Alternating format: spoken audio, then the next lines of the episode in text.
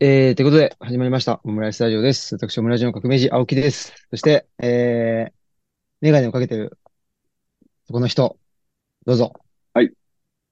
えー、にせんにじゅうさんねんは、年男やったんですね、俺。大好きです。そうなんだ。はい。どんな年だったかということは、後で聞きたいと思います。はい。年末です。はい、年末ですね。はい。そしてじゃあ、どうぞ。はい。青木新平のいとこである、ジョブリン栗原と申します。えっと、米米クラブのギターのジョブリン特能から来てるけど、まあそのジョブリン特能は、はい、なんだっけ、あの人。ジョプリン。あ、ジャニス・ジョプリンジャニス・ジョプリンから来てるっていうね。はい。なるほど。そういうことですよね。そういうことですね。はい。そういうふうに、え、あれですよ。外来文化を直で輸入しないっていうことはあるよね。必ずなんか、そうそうそうそう何かを経由してるっていう。はい。なるほどね。で、で僕ね、うん、それがね、はちじゅうねんだいだと思うんですよ。おー。うん。と思っているということで、まあその話はするかしないかわかりませんけど。うん、間違えました。ジェ、ジェームス・栗原と申します。えっと、ジェームス・オノダだけど、ジェームス・ブラウンから来てるっていうね。そうそうそう。すいません。はい。めんどいな。はい。めんどいですね。もう多分、あの、インフルエンザになって、ちょっとね、あの、インフルエンザの菌が、ちょっと入っちゃいけないところに入っちゃったのかな。うーん残ってるんでしょうね、全然まだ。残ってるんでしょうね。はい。はい。そんなことで。あの、坂本さんは年男だったってことですけど。うん。今年はどんな、あの一年だったでしょうか。なんか年男ってでもなんかいいこともあるんちゃうかなと思ってたんですけど、うん。なんか、あの、皆さんご存知の通り、約 にてんごかげつぐらい、あの、療養してまして、私。うん。あの、持病が悪化するという、あの、近年稀に見る、まあ、大きな出来事に遭遇しまして、今年は。まあでも、まあ、振り返ると、まあおかげでだいぶいろんなことが、なんかスリムになったというか、なんかこういろいろ整理できたことはあったなという気もしていてですね。うん、まあそういう意味で言うとこう、なんか良かったのかな？ある意味で言うと。なんか一区切り、なんか今までの長い旅の一区切りがついたような気もしておりますが。まあそんな一年やったね。だからね。なんか新しい出会いも多かったような気がするし。まああのね、慎吾氏とかもそうやけど。そう、なんでまあ、はい。破壊と再生でいうとこの破壊の都市ではなかろうかと。うん。思いました。うん。こんなとこです。あのー、年男ってことはよんじゅうはちですか？うん、よんじゅうはちやね。おー。なんか。もうさ、一周したらろくじゅうやで。ねえ。うん。どうですか？ろくじゅうが見えてきたっていう。うーん、そうやねんな。だからもうちょっと、いろいろほう、なんていうんかな。で、できひんことが、もうどんどん見えてくるっていうか。なんていうの。なんかもう一周前って、割とこう、まあ、大げさに言うと無限みたいな。まだ結構やれるみたいな感じしててんけど、この辺まで来ると、なんかもうそろそろ無限でもないなみたいな有限みたいな感じに見えてきて、これはちょっともう手はつけられんぞみたいなのとか、なんかまあここの辺かなとかなんかなんかそういう目線になってきた気がするねすごい。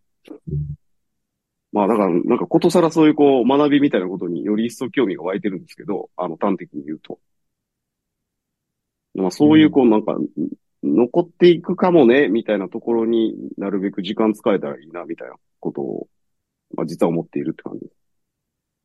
うん。だまあ自分の、まあ、良くも、良くも悪くもなのかわかんないけど、限界っていうことに気づいて、うんうん、で、その、そ, その限界、まあそうやね、ね、その限界っていうのは、なんでしょうね。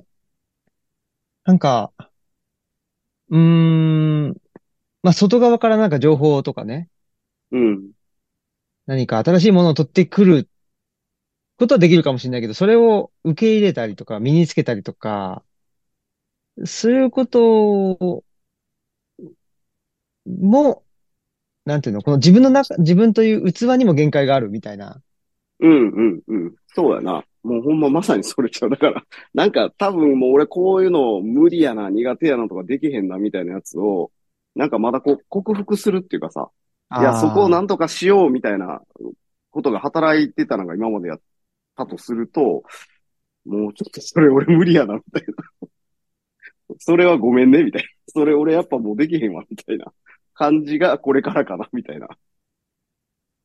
だからなんつうの、こう、手持ちの武器だけで戦うしかないみたいな状況についになったみたいな感じ。ねえ。うん。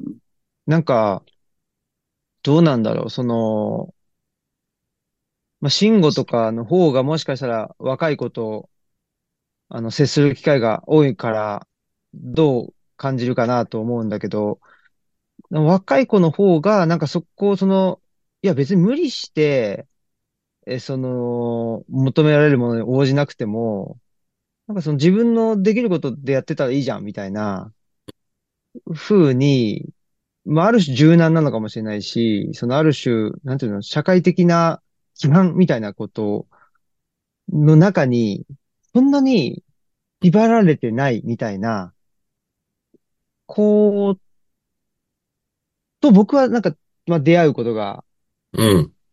多い気がして、うん。まあだからこそ、その、いや、それぐらい知っててよみたいなことが伝わんなかったりとか、うん。うん。っていうのもあるのかな。まあでもこれは別に今に始まったことじゃなくて、もう、えー、ね、あの、え、えー、その、もう昔から、その最近の若いもんはみたいな話で、ね、なのか、その辺どうですか、慎吾は。どう思いますか？いやー、もううちの会社の若い子たちは、そういう、なんて言うんだろうな。こう自分をどんどん変えていこうとか、なんかもっとこう昇進していこうとか、もっとこう能力をつけていこうとか、そういう気持ちはやっぱりめちゃくちゃ弱いですよ。弱いっていうか、弱いって言うとあれですけど、うん。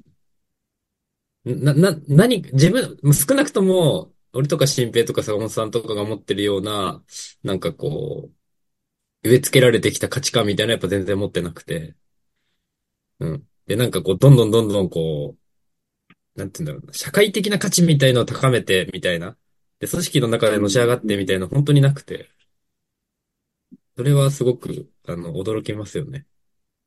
で、本当はあるのかもしれないけど、なんかそれを表明することが格好悪いと思ってるみたいな感じも、なんか、やっぱり、あのーそ、その中で優秀な子たちっていうのいるわけ。あの、上昇意欲はないんだけど、優秀な子たちっていうのがいて、で、しかも人間的にもすごく誠実な子たちとかもいるから、そういう子っていうのはやっぱり、あの、マネージャーとかにさせたいわけじゃん。で、でもなんか全然そういう気もともないんだけど、まあなんかちゃんと、その、マネージャーの役割とかっていうのをなんか説明していくと、あの、じゃあ、頑張りますみたいな感じで言ってくれるんだけど、で、その時に、なんでじゃあそういう風になりたくなかったのとかって話を聞くと、もうまずその管理職っていうものに対して負のイメージをすごく持ってて。あの、うん。うん。それはなんか結構、あの、驚きますよ。驚きというか、なんか、うん。まあ自分がそういう管理職とかに対から、あんましいい、あの、経験を積まなかったとかっていうのもあると思うんだけど、だからその自分がなんかそこ、その立場になるってことが、自分もまたなんかこう、あの、悪魔の化身みたいにならざるを得ないんじゃないかみたいな、なんかそういう考えが多分あって、うん、だからなりたくない。それだったら一プレイヤーとしてやってた方がまだいいみたいな、なんかそういう考えみたいなんですけど。うんうんうん。まあなんか、いわゆるガツガツ感であったり、ね、その、まあ、キャリア、まあ、一方ですごく、その、これだけ、なんていうのかな、YouTube とか見ててもね、そのキャリアアップとか転職とかっていうのをすごく広告でも見るので、うんうん、そういう、なんでしょうね。まあ、どういう世界になってんのかなっていうのは、まあ、いろんな読み解き方が、ある気がするよね。その若者がそういうふうに感じないからこそ広告がガンガン打たれるとかね。うん、ああ、確かにな。物買ってくんないからガンガン広告が、うんうん、あの、打たれるみたいな部分ももしかしたら今の話的にはあるのかもしれないし、うん、でも、どうなんだろう。なんか坂本さんから 見, 見ると、うん、その僕らも、ちょっと下じゃないですか。いや、ななつやっつ下かな？うん。うん。坂本さんから見てね。ああ、そうかそうか。確かに。僕らがね。で、うん、その、あの、僕とか慎吾はななつやっつ下で、で、もっと下の若い子もいるじゃないですか。うん。その、にじゅう代の子とか。うん。なんかどうですか？まあ、それと坂本さんの同世代とかね。うんうんうんうん。そうだな。なんかさ、俺、その、答えになってるかどうか分からへんねんけど、あのー、うちのさ、か会社もさ、ちょっとなんか、どういうんかな。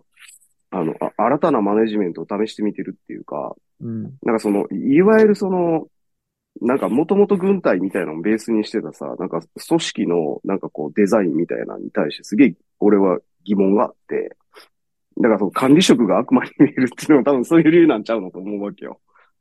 で、なんか、そうじゃない組織形態ってあるんちゃうんって思ってて、それを、なんか、俺は、その自分の会社では試してるつもりで、ただそれやるとさ、結構さ、なんていうの、自分はしんどいよね。なんていうかな、みんないいな、みたいな。俺もみんなみたいになった方が楽そうやな、みたいに見えるみたいなのもあんねんけど、実際。でもなんていうんかな、だからその、結局、その管、管理職って言われる人らがやるべきことはこれやっていうのは誰が決めてんねんって話で。いや、管理ってだから、つまりそのな、何を目的にどうすることをやったっけみたいなのを、なんかその職に就いた人がゼロベースで構築したらええんちゃうんって俺なんか思うわけよ。だからそれをなんか、誰から引き継いでそれせなあかんようになってんのみたいな話が、俺あると思ってて。いや、そこにクリエイティビティはもっと発揮できるんちゃうのとも思うわけよ。だから、なんつうんかな、その、まあ、俺は、どっちかっていうと、だからみんなが勝手にやってくれててほしいって思ってんやんか。だから、あんまり管理したくないと思ってんやんか。したくないというか、それがめんどくさいと思ってて。だから、どうやったらみんなが勝手にやってくれるようになんねやろ、みたいな。のすごい考えてて。まあ、だってそうじゃないですか。なんか、それこそ、まあ、雑草とかさ、なんかわかるんけどさ、自然のものとかってほったらかしでずっと生えて、枯れて繰り返してるわけでさ、俺別に何もしてへんやんか。なんかそういうのが、なんか自分の肥やしになるとか、自分の必要なものになっていくっていうのがその、なんていうかな、と取り方次第やんか、結局それを。その素材をどう自分が扱うかっていうのを考えたら、自分のプラスにもなるし、まあ場合によってはマイナスにもなんねんけど、なんかそういうマネジメントってあるんちゃうみたいなさ。なんかそんなん俺は結構思ってて、なんか逆に言うと、なんかこう、それはちょっとしんどいなって思ってる子らは、それをもうちょいなんかこう、しんどくないもんに変えていったらええんちゃうのとかって思うんですよね。なんか、そ, そのずっと、でもれ、連鎖っていうか、その歴史っていうかさ、なんていうの、その、ジェネレーションのギャップって結局そういうところに生まれていってんちゃうのかなと思ってて、なんか俺たち時代はこうやったみたいな話が、やっぱりこう、正しいもんとして受け渡ししていこうと思うんやけど、この世代から見たら、なんでそんなことやってんのに見えるみたいなの繰り返しっていうか、だそ、そこのギャップなんちゃうんかな。だから俺から見たら、年齢って感じじゃないよね。なんか、同世代でもこれ、もう全然多分これ、一生分かり合われへんなみたいな人もおるし、うん、なんかにじゅう代でも、まあなんか、どうやってこいつ年取ってきてんやろみたいな、なんつうの、す, すげえなんか、そこんとこの話がすぐ分かるみたいなやつもおったりとか、わからんのよね。だからそこは、なんかあんま年齢切りっていうよりなんつうかこう、なんかその、生えてる場所によって違うじゃないけど、なんかそっちなんやろうなみたいな。なんか俺はむしろそっちのこう、わ、枠の方があまりにもなんていうかバリエーションが少なすぎるような気が俺今しててさ、そっちをもっといっぱい作った方がええんちゃうみたいな。枠っていうのは、その社会モデルであったり、働き方であったり、あの、組織デザインとかもそうやんか。あ、そのピラミッドだけやったっけみたいな。まあ今やったらティールとかホラクラシとかいっぱいあるけど、それでもまだ足らへんのちゃうのと思うぐらい、なんかもっといろんな形態ってほんまはあるんちゃうみたいな。ないんかな、うん、ちょっと分からへん。なんかそれ、それもしかしたらちょっと、あのー、歴史辿った方がええんかも分からへんけどな。歴史上はやっぱりそういう組織形態ばっかりなのか、なんかもしかしたらその見過ごされてる形態があるのか。うん。なんかその最初の話で言うと、うん、何のためにその組織を作るのかっていうとこですよね。で、その何のためにっていうことに、ことが変われば、組織の形も、うん、まあ変わってもいいんじゃないっていう。ああ、そうそう。やし、いや、逆にその、ためにのとこが変われへんねやったら、どんな組織形態でもええんちゃうのとも思う。おー。うん。だからピラミッドじゃなくても、なんか横棒でも縦棒でもなんかわからんけど、なんでもええねんけど、なんかそ、その組織形態しかないっていう、そこは疑ってないっていうかさ、そこはなんでメタ的に見られへんのかなっていつも思う。うん。なんか、僕、まあ、さっきの世代の話で言うと、多分世代っていうことで、普遍的な議論、その最近の若いもんは、みたいなのはもう必ず、多分どの時代でも、出る。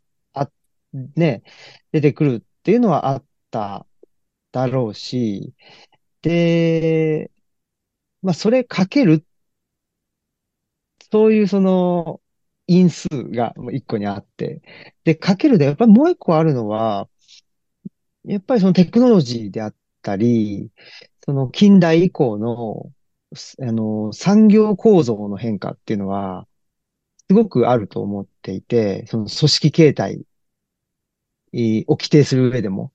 やっぱり、あの、工場でライン作って同じものを大量に生産するであっていうね。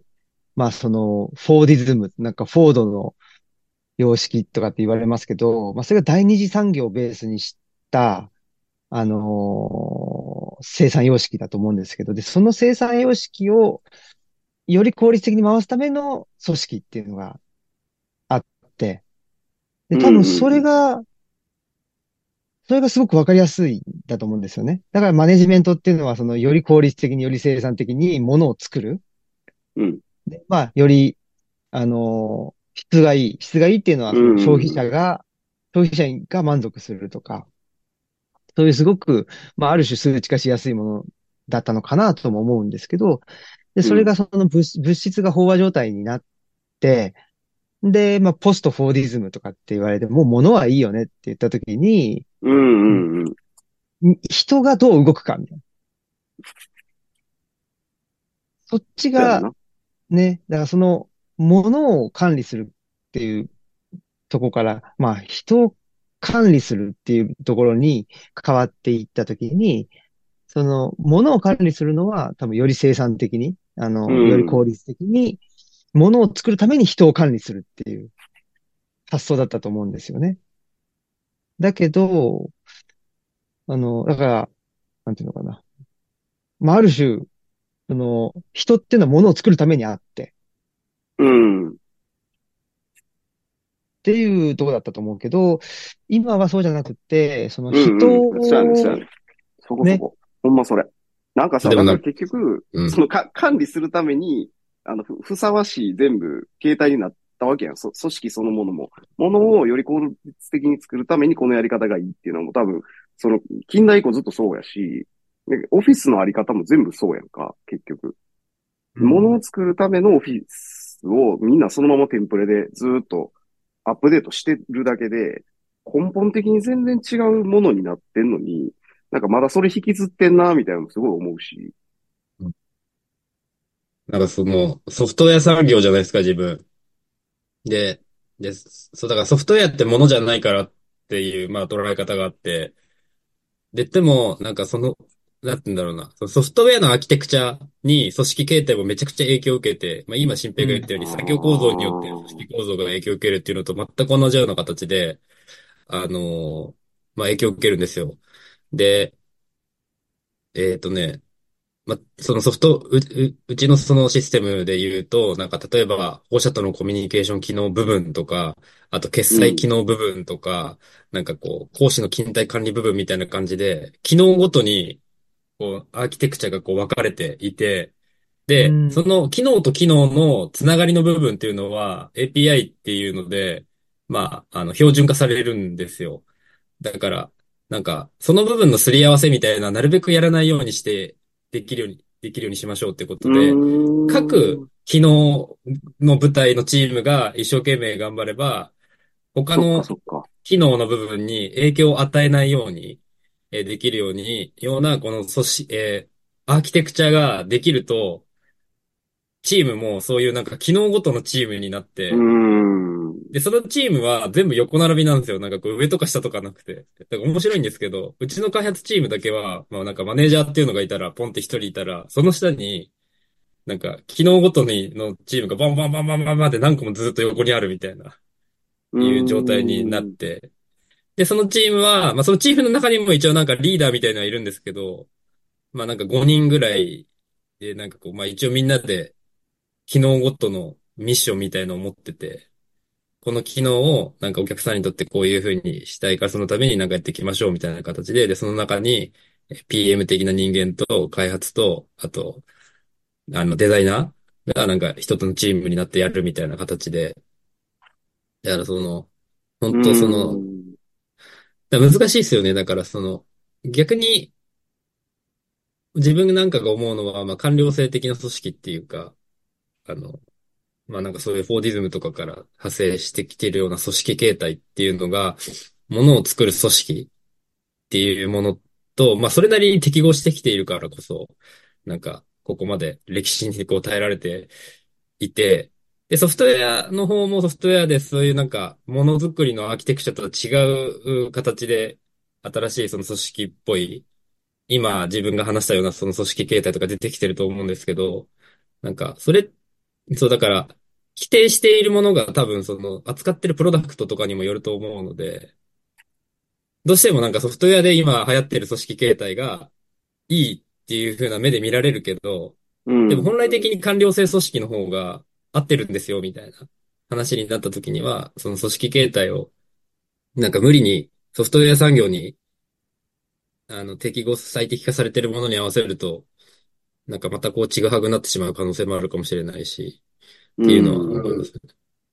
あとなんかさっき言ってたその、坂本さんが言ってたその、なんかめんどくさいっていうのがやっぱすごく大事だと思って、あの、重要な概念だと思ってて、その、基本的に、なんていうんですかね、人間ってこの複雑なものを回避したくなる方向に進化してるっていう風に、複雑性、なんかもうめん、もうめんどくさいことをとにかくなくしたいみたいなね、っていうのがあると思ってて、で、その、組織の中の、なんかその、すごく非人間的な手続き的な、マネージャーの管理、マネジメントとかって、もうめんどくさいからそういうことしてると思ってて、要は。あの、本当に人として向き合うっていう風になったら、あの、めんどくさすぎるから、いやもうあんた、業績達成したのしてなかったの、してなかったら、あの、業績下げ、下げますよ、みたいな、極めて機械的な、あの、態度で、なんかやっていってるっていう風に思ってて。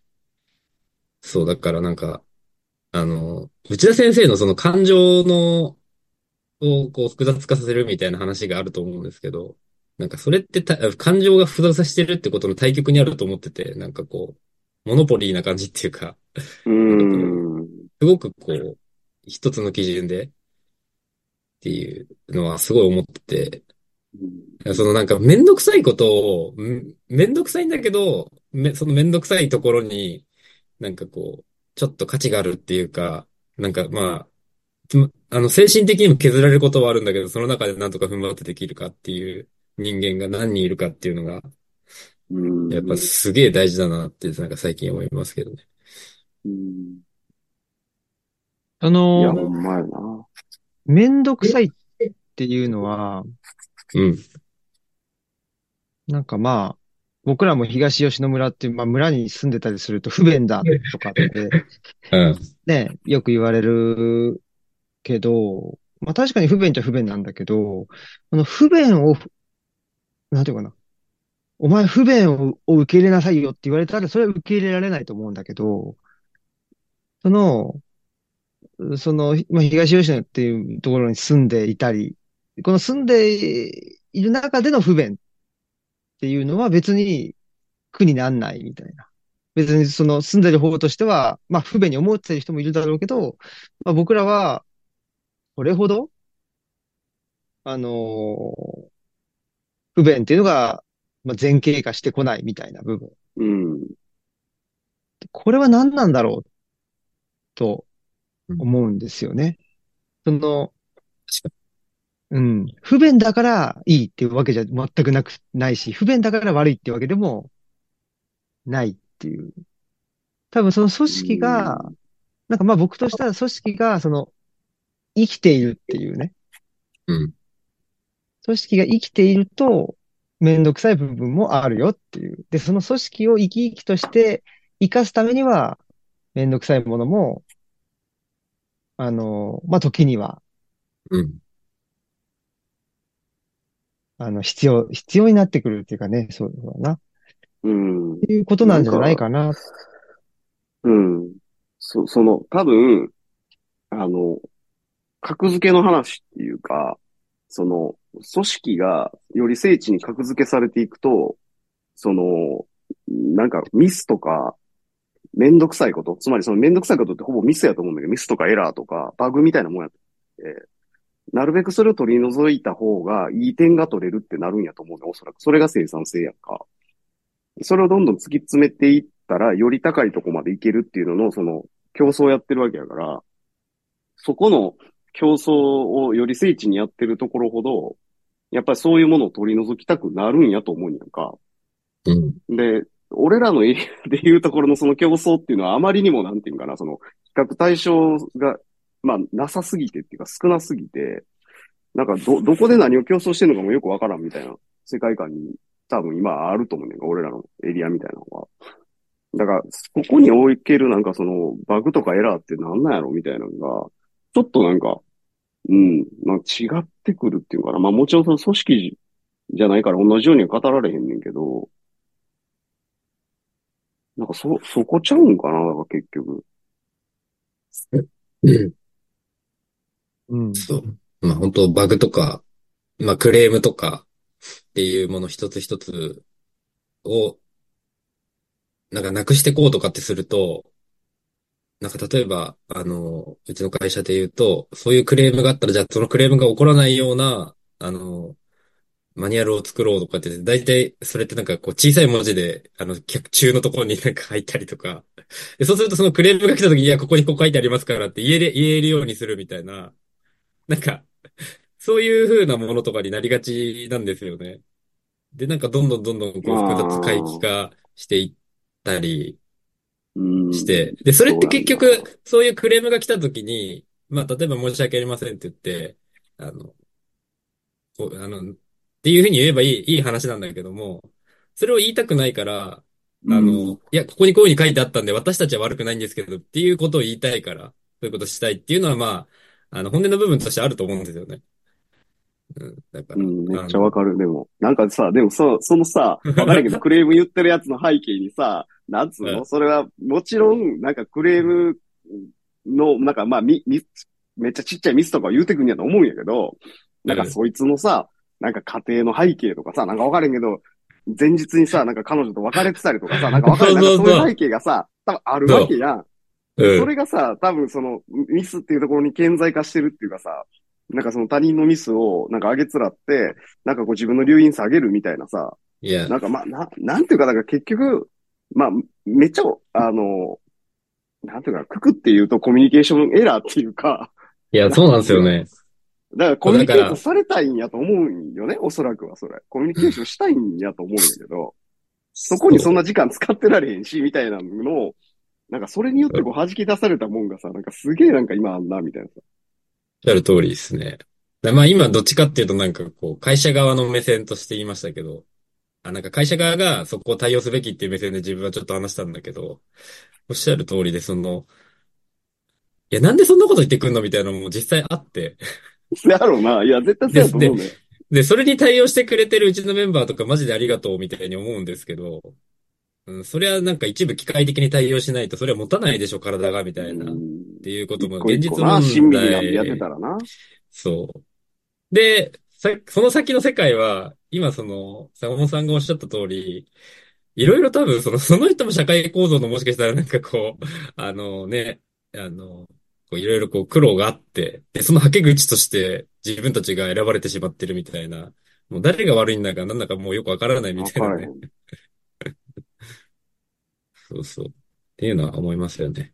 うん。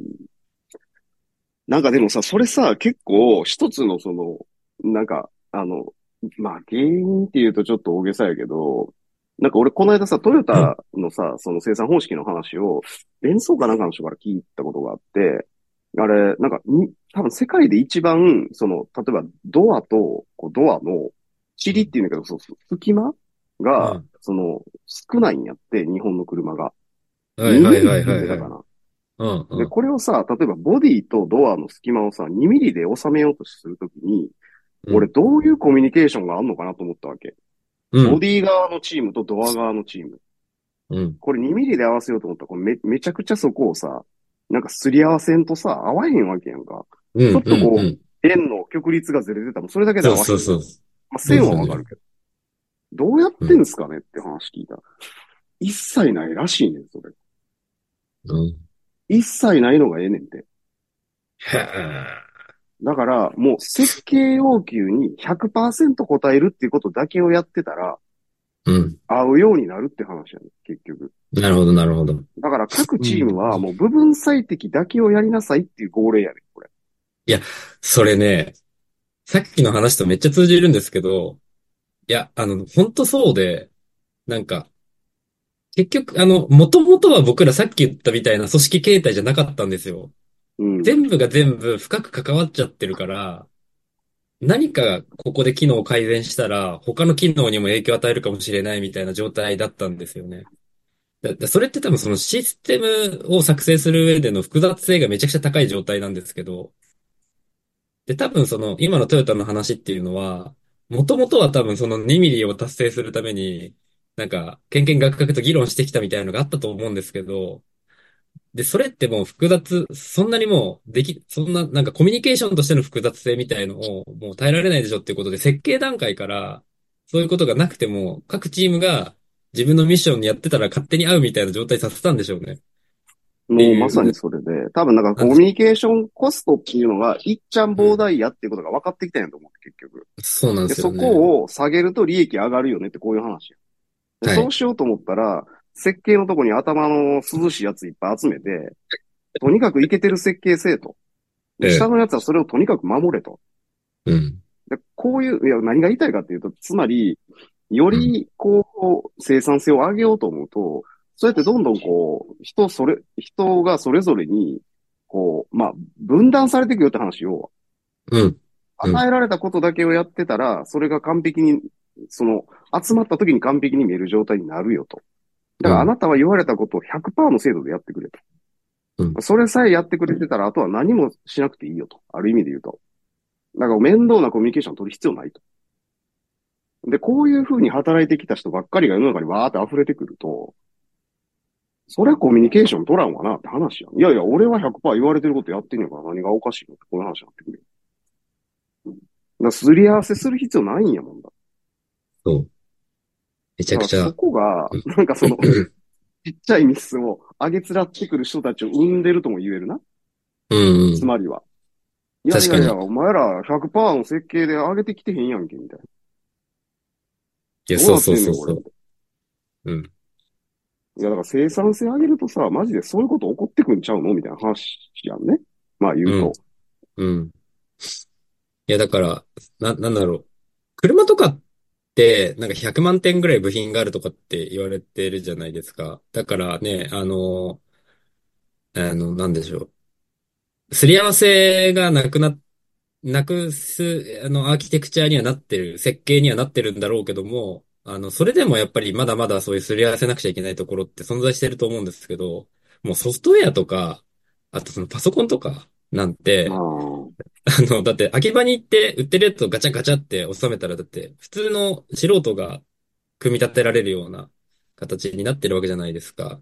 で、それこそ、その、モジュール単位で、なんかこう、機能がもう決まっちゃってて、うん。で、そのすり合わせる必要なくて、その、あの、つなげる部分は ユーエスビー で標準化されてるから、ユーエスビー だったらもう何でもいいみたいな。タイプ C だったら何でもいいみたいな感じで、こうガチャッガチャってこう全部つなげられるわけじゃないですか。だからもう産業構造自体がなんていうんですかね、その、えーコミュニケーションをしなくてもいいっていう、あうの、ん。なんかもう最適化されちゃってるような感じですよね。うん、うんだから、あの、ある意味、そこの部分ではもうコミュニケーションしなくていいっていう話なうんでん、しょうね。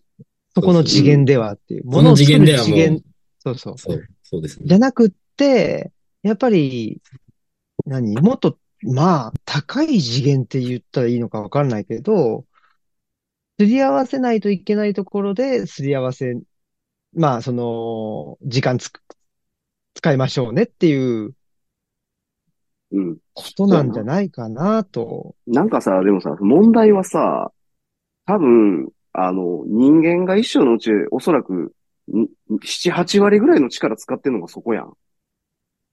ほ、ほぼ仕事に費やしてるやん、今。人は。うん。時間を。その中でそういう風にさ、もうなんていうの、生き続けてたら、もうそれデフォルトになるわな、そら。普通に考うえたら。だかん。らそ、その区引きからどう解き放つんかっつうか、なんつうの、その、オンオフじゃないけど、そこほんまになんかちゃんと変われんねやろうかな、みたいなのも思うようん。だからまあ、そういう意味ではちょっと、あの、最初のね、話に戻っちゃうかもしれないけど、あの、若い子がね、あのー組織の中での、まあ、キャリアアップであったりっていうことは、そんなに望んでないっていうのは、まあ、な。今のあ話あ、で、その、しね、一日、う一ん、一日っていうか人生のうちでなな、はち割仕事に費やすなんてアホらしいやんっていう。うんいや、その、の、ノーコミュニケーションな状態を続けるなんて、なんかアホらしいやんって言うそてうんのちそゃううその、う多そう分。そう。そうなのかもしれないですね。うん、そそれれよは、りそれじゃも、あちょっと、みたいな。そうそう、まあ、プライベートでね、あの、趣味の合う人たちと一緒に、ね、なんか、旅行行くでもいいし、あの、バンドやるでもいいし、なんかそういうことをしていた方が、まあ、あの、性の充実という意味では、ね、なんか生きてる意味あるよねっていうことなのかもしれないし、でもまあ、僕らとしてはその、そういう話もわかるわけじゃないですか。あ、そうだよな、とも思うし、うん。いいそね、のでも通そりのだな制度と。充実っつうのはすげえいい言葉やと思うね。それ、お、これですよ。それ。それ。もうね性の充実をさ、もうちょっとこう、なんていうんかな。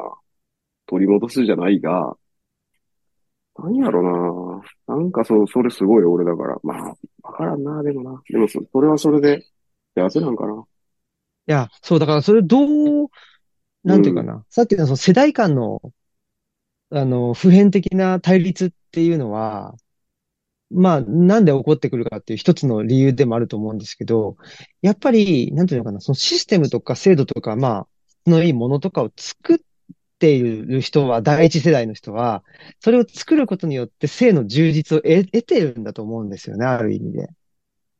うーん。でそもうそね。れそのを、作っていく過程でね。そうそうそう。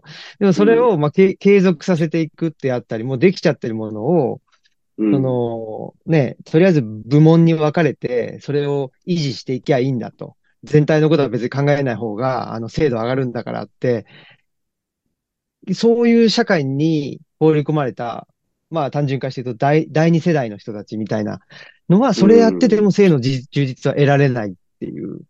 そうやな。その作ってこれた世も、代はそうやけどな。そうじゃない世代、その、それをとにかく、その言われた通りにやるだけの世代ってさ、マジでなんか、ええみたいになってくるよな。だんだん。な、ね、なのかなっていうのは。だから、同じことをやっていても、ちょっと解像度上げてみると、やっぱり、なんでしょうね。そこで、なんか、まあ僕の感覚ですけどね。僕の感覚としては失う敗してもいいから、なんん。か、あうの、チャレンジできんうんるうとん。かっていう方が、それそ性れのそ充れ、実そをれ。うん。得だからられるんじゃそないか。う、うん、管理職、もう一回管理とは何か考えるところが始めるみたいな。そっからそうもう一ね。回再構築するみたいな。まあ、マジでそれってもうめっちゃコスト高いけど。でもなんかコストかかることがさ、結局充実につながっていったりするやんか、要は。や、そ、だからそそこをなんかこう。コストって言っちゃうじゃないですか。うん。我々は。このね、コストって僕本当良くないと思うんですよね。もう仕方ないんですけど、仕方ないっていうか、ね、あの、コミュニケーションコストであったり、その人、だからコストかかるっていうことで言うと、その人件費が一番コストがかかって、そうなのよ。くるから、じゃあコスト削減しましょうって言ったら、ね、あの人がいなくなった方がいいっていう。うん。まあでも究極的に言うとそういう風になってってるよね。そうなっちゃう。ということは、やっぱり組織の中でも、その人的なものっていうかね、人ができることっていうのをいかに機械に代替させるかによってコストを下げるっていうことですよね。ということをしてるという。うん、それでも逆説的に言うとさ、じゃあ人じゃないとできへんことって何なんやろってなってくるよね。いや、そうなんですよ。そうなんですよ。だからその、無駄なことなんかって話になってくるよね。逆に言うとさ、そうそうマジで。でもなんかそれを、なんか僕さっき坂本さんに言ってたように、なんでしょうね。その、何を目的としてるかによって、やっぱりそのコストのあり方も変わってくると思っていて。うん確かに確かに。いや、それはその通りやな。その、ずらせるよな。だからそれってある種。そう。なんていうの。だから、要はその、生産性を目的にしてたら確かに人がおらんようになった方がいいが、わからんけど、その会社の存在意義がそれぞれの社員の性の充実であるって考えた瞬間に、それはすげえ払って叱るべきコストになっていくわけやんか。そうそう。毎回スクラップ&ビルドになるけど、いやいや、そら、あいつらがそっちの方が充実するんやったらそっちにこそかけろよってこうなるやん。っていう話ですね、多分それ。そうです、そうです。っていうことだと思ってて、で、だそい生きるって何なのかっていう、だそのね、生きるって、あの、個人が生きることもそうだし、まあ、会社が存続するっていうことはどういうことなのかっていうことを考えると、まあ、やっぱり今のどうしても資本主義社会で言うと、競争に勝つっていうのが一番出てきちゃう。ああ、そうね。その目的というか、その目指してるところがそこだけになってるってこと。そう。で、競争に勝つ、競争に勝つために生産性を上げるっていうことになるんだと思うんですけど、うん、そうするとさっき言ったように、その、まあ、うん、ね、バグとか、そのコミュニケーション自体がコストになっていくっていうことだと思うんですけど、うんうん、人が、その人が生きるってことを考えたときに、僕人が生きることに目的ってないと思うんですよね。うん、だからこれがめちゃめちゃ難しくて、目的がないっていうことにおいて、じゃあコストって何なのっていうね。その生きるってことは、生きるってこと自体が目的なんだっていうね。ことを考えたときに、うん、まあさっきの話でね、性の充実って何なのって言ったときに、まあ、何をもってしたら性の充実になるのかっていうのは多分いろいろあって、チャレンジしたら失敗するとか、なんか、ある種コミュニケーション、それ自体が性の充実になるかもしれないし、うんでも、ね、でも多分コミュニケーションだけやってたら、なんなんこれみたいな感じになってくるとか。だからね、なんかね、ものすごく、なんていうのかな、目的はこれって言って決めちゃわないっていうか、決めれないんだと思うんですよね。うん、いや、俺、それほんまわかるわ、でも。なんかこれごめん、ちょっとなんかさ、今の時代にあんまり言うべきことじゃないねんけど、なんか、あの、世の女性たちと喋ってると俺結構そういう風に思う瞬間があって、うん、なんていうかな、こっちは、なんかこう、理論的にちょっと語弊あんねんけど、あ、なんかそうやってこう、今愚痴ってることってこうやったら解決できそうやんね、みたいなこと言うとさ、すげえギャーンって噛みつかれんねん。俺、それで何回も。なんかないそういう経験ないな。そういうことじゃない。いや、ありますよ、ありますよ。嘘やろ、嘘やろ。いや、そういうことじゃないって。私はそういうこと言ってん違うねんと。解決してほしいわけちゃうねんと。聞いてほしいだけやねんとかある。あ、そうな、みたいなさ。なんつうのさ、だから。いや、でも、でもそういうことやんか。なんていうの、うん、その。そういうこと、そういうこと。俺らは解決が欲しいんやって、なんかもう思い込むなんか脳になってて。うん。いや、それはもう、そんなバグは取り除こうぜ。やんか、こっちからすると。向こうはさ、いや、違うと。そのバグはもうええねんと。私はあんたに聞いてほしかっただけやねんみたいなさ。あ、もうそれが俺はもう分からへんのかと。そこが。なんかだから多分非常にこう、まあ、まあ女性だけじゃないんか分からんけど、特に女性はよりなんて言うんだな、性の充実を、うん、まあ得やすいって語弊があるけど、そ、そこのその本質的な価値に気づいてる人が多いような気はするな。なんとなく。男の方がどうもなんかその、やられてるっていうか、そう確かそう。いに。や、それは、うん、めちゃ思うし。だからこれがね、その男だから、ついそう考えちゃうのか、それともその、やっぱり社会、社会うに毒されすぎてん。いるっていうね。そうやな。その社う会におけん。る男性の役割がそういう風にどんどんなっちゃってるとも言えるな。そう、だかうら、まん。あ、これも、あの、比喩が正しいかわかんないけど、クレームが来た時に、あ、じゃあそれはこう対応しますって言って、解決策を、ね、より早く、より提示したいっていうのが、まあ、社会的にはそうだ、そうだけど、う本当は、ん。そう、ク理レー不ムと尽いうな。体で、そうそう、寂しいとかね、実は。うそん。うあそう。の、やそとの、思うねん。やと思うねん。ほんクまレそうーやムとそう思うねそん、う俺そうそうも。そう。そう。ね、でも、そのコミュニケーションの、なんていうの、う回路がん。クレ、クレームとしてっていう電話しかないから、うん、そうやうそれん。をそ取っこ、そう、ていそういうること、っそういてういこと。うね。それが言いたい。うもん。っうとん。他に、なんていうの、ちょっと話したいとかっていう回路がもしうかしてあったん。としたら、うクん。レームにはならず、ちょっと話したいとかね。うん。そういうことになんなるかかもしれそなういんだけいうど、ことうできへんのん。かね。そういう仕事ね。知らんけど。ちょっと話したい人の話聞く仕事とかね。そういうのでいるんじゃないこも、れから。いや、そうそうだから今の社会でそのケアワークっていうのがすごく重要である、されあてあ、るのは、やっぱりそうそういうか。ことでそしれょかうもね。な。うん。うだからそれん。こだからそそさ、慎の、吾氏うさっきん言ってた、その エーピーアイ じゃないけど、そういうう存ん。在よ、つまり。もううまん。さそにうそそうの、そう。こそ高度にこう機能化されていった社会にお、おいて言うと、その エーピーアイ 的存在がもはやないと、なんていうう。いかな、や、もうそコのミュニ通ケーションり。が発生しないみたいなことなんちゃうの。うん。いや、本当そうなんですよね。だからそそれのをケアと間呼ぶみたいを、なことやね。うん、と思いますね。で実際なんかこう、今、あの、みんなが流行、なんか流行ってることっていうのが、まあ見かけ上は、あの、な、何らかのその機能を提供してるんだけども、本質的な価値提供としては実はそういう、なんていうんですかね、ケア的なこうとに、あの、こう、ん。重きが置かれてるみたいなことって多いんじゃないかなって思ってて、まあ塾なんかもそうまやんさにな。そうで、うん、なんか、ああ、やっぱりその子そう供やわ、それ。が学校で居場所がなくて、学校がもうそもそも手続き的な状態になっちゃってるから、なんかクレー絶ム対そを、うん、なんかクレーム的にしないと通じないみたいな感じになっちゃってるから。で、で、だから子供にとっての居場所にもなるし、あとお母さんにとってもなんか学校の先生には言いにくいけど、塾の先生には言いやすいっていう風になるところがなんか流行ってたりとかう。わかる。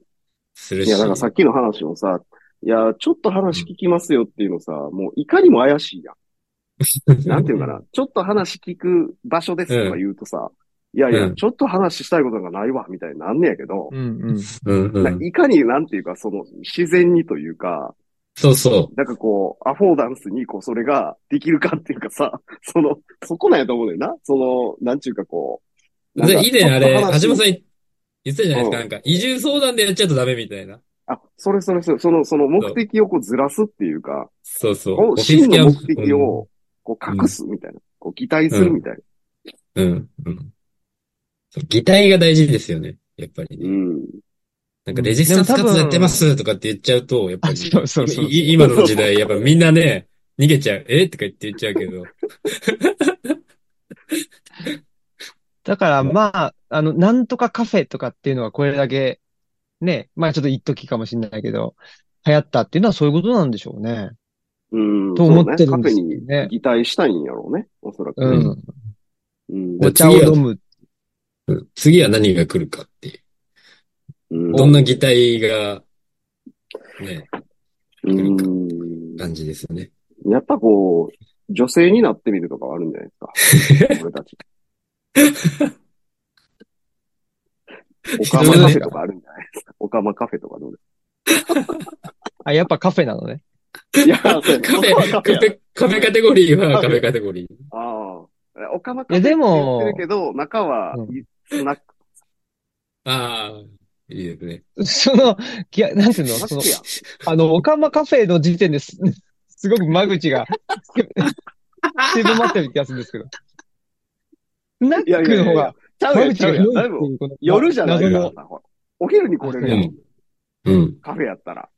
なああ、うんお昼にうろうろ確しかてるやん、そういう人ら。どっちかって言ったらさ、ちょっと話聞いてほしい人ら。おう、そに。うん。うん。いや、知らん、知らんけど。う知らんけど。オカいマカフェや、じゃないですか。やっぱり。カモ、カモカフェか。ううん、ん。うん。いや、でもね、やっぱ一回こう女装してみるとさ、なんかすごい気持ちになるよ。なんかこう、なんて言うんだろう。どういうことしたんですか、最近。いや、何よ、多分、え ?いち、いち、にねんまえやけど、あの、シロル堂で一回、オカマでやろうみたいになって、やったの。へぇ。ダダさんとかと一緒に。ダダさん結構さ、可愛かったんけどさ。なんで俺こんなブスになんのかなと思って、なんかちょっとショックやってんけど。あ、ブスだったんだ。なんかブスやって、金髪にしてんけど、あんまりこう、なんていうかな。金髪が合わへん顔やったね。ああ。金髪が合わへん。いや、なんかほんで、いいですね、そのワンピース着せてもうてんけど、こんなにスースーするもんなんやと思ってびっくりしたね、あれね。そりゃスカート履きたないわなと思って。すごいよね。女性の、そのなんか。いや、あれは、うん。心もとない、あんなん。うん。うん、ほんまにちょっと、わざわざ選ばな、こら、キーひんなと思ったな。そういうのね。でも、そういうのがわ分かってよかったね。でも、だ逆に、わざわざそれを着ていくっていうタイミングもあるわけじゃないですか。どういうことどういうこといや、だから例えばそのデー、デートに着ていくとかね。あ、あ、そうそうそうそう。いやいや、だから、すごいその、なんかむしろこう、ありがたかったな、みたいな、今から思うと、そうやってわざわざ、そうやって履いてきてくれる子とかはさ、すごいなと思う。すごいな。いや、だからそれで、その、ありがとうね、みたいな。お腹冷えんのに、みたいな。いや、だから、結局、なんていうの、さっきの話で、その、うん、社会的振る舞いみたいなのがもう、特に、ね、まあ、おじさん世代はもう染みついてしまっているわけですよ。うん。うんうんうんうん。だから、そ、そこ、そこで、だから、女装したらええんやと思うねん、だから。ああ、なるほどね。例えば。ね。うん。じゃあもう違うやん。もうあなた、そうじゃないでしょと。機械的振る舞いをする男性じゃあなたもはやないよと。ね。ちょっと、ちょっとブスやけど、豊島の、豊島のおばさんですよと、あなたは、みたいな。え、で、その時に、うん、そうそう、その時に、どう、うん、どうしたんですか？坂本さんは。どういう振る舞いをしたんですか？やっぱなんかおばさんみたいな動きになんのよ、こんな感じになって。ちょっとあんたどっから来てんのとかつって。うんうんうん、俺はさ、カウンターの中入ってたから、チロル堂のお客さんに対して。なんか、だから普段言われへんこと言えるよね、だから逆に言うと。え、どういうこと言ったんですか？いや、だからほら、同性やなって感じになんなんなってくるやん、こっちもほら、演じてるからさ。うん。いや、だから、だから、うん。なんかそ、そこに乗じて、なんかセクハラをしたっていう。いやいや、それもだって、セクハラじゃないもん、それは、もはや。え、だから、同性やから。じゃないもん。どうせ、いや、ちょっと危ういんだよな。さっきから話を聞いてると。危うくないよ。そこに擬態し、そのなんか、擬態し、擬態してる人のなんか、目的が、ちょっと透けて見えるっていう。不純、不純やった不純やった。うん。不純ね。いや、そんなことないよ。うん、彼氏、彼氏いてんの彼氏はとかって。だから、おじさんだったら聞けないことを聞いてるっていうだけなんじゃないかっていう気がするんだけど。いや、もうマジでだってこの時代においてさ、若い子にそんなん聞かれへんで、ほんまにおっさんがさ、うんうん、特にそんななんか、うん、あの、ある程度仕事で関わってる子とかやったら余計無理やんか。もう、その時点でセクハラやん、もう。うん。ほんま窮屈な世の中やで、だから。だけど、その、オカマカフェで俺は女装をするとさ、どうなのと。最近あんたどうなのと。ね。はい。よ、よろしくやってんのと。うんうんうんうん。みたいなことを聞けるわけですよ。うん。良くないかっていう話だから、それすごい。え、そうするとでもやっぱ聞かれた方としても、うん、いや、割とこう、すんなりね。ちょっと聞いてよとかってなるわけよ。おーああ、もうあんた、そらダメ男だね、とか言って。ダメ男は別れた方がいいよ。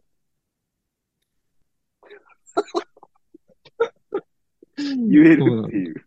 言えるっていう。いやぜひ、ぜひやってもらいたいですけど、だからそういうさ、うん、だからこう、希望する人はすべてこう、その場で着替えられるようにしたいよね、そこで。いや、うん、なんかまあ、あの、そのコミュ、コミュニケーションが、そのなんていうか、か、変わってないんですよ、その、え変わってるやろ。女装することによって、言えなかったことが言えるようになってるっていうだけで、言えてる。言えてる。その、転換が起こってないんですよ。コミュニケーションの。問題があって。怒って。あ、そう。一緒だった。そうそうそう。一緒だった。うん。あの、質的転換が起こってなくって、そうそう。量、量が変わったってだけなんですよ。いやいやいや、変わると思うよね。いや、そうだからほら、女性はさ、だ、男性になっていくとかどうなの？一緒か、でも結局。いや、でも、いいんじゃないですか。どうなんだろうね。いや、いやいや、じゃあ、分かれへんけど、じゃあ、こう仮にさ、じゃあ、分かれへん。慎吾氏の会社で考えてみようや。例えば。うん。うん。ね。その日、もう管理職は全員女性であると。ね。で、それでカウンターに立ってます。社, 社員が来ると。ね。それで対話したら全然変わってくると思うわけよ、そこで交わされる話がさ。話が変わってくるかな。どうどういや、だからさ、どうなんだろうな。うそうそう。だから、ほら、うん、何それって逆のパターンで、うん、結局、女性が管理職になるためには、男性的コミュニケーションを身につけねばならないみたいなところが言われてるわけじゃないですか。だからその社会自体がすごく男性的だからっていう。確かにね、確かに。うんうん。うちでそのなんか、あの、いる、いるんですよね、女性の、あの、管理職の方がいて。うんうんうん、で、あの、なんでしょうね。めちゃくちゃ人気あって、あの、部下、あの、あ、一回ほら、あの、新編、アヤソフィアの時に金子さんっていう、あの、うんうん、産休前でなんかすごく評判が良くて。あ、うんうん、で、なんか、自分がそれで見てるのは、なんかこう、男性的なコミュニケーションというか、その人はなんか、まあ、女性的というかわかんないけど、なんかその、下のメンバーはもうなんか、おか、お母さんみたいな感じじゃないかもしれないけど、なんかもう、こういう、母性だね。母性なんですよね。ケアだよね、やっぱり、ね。ケア。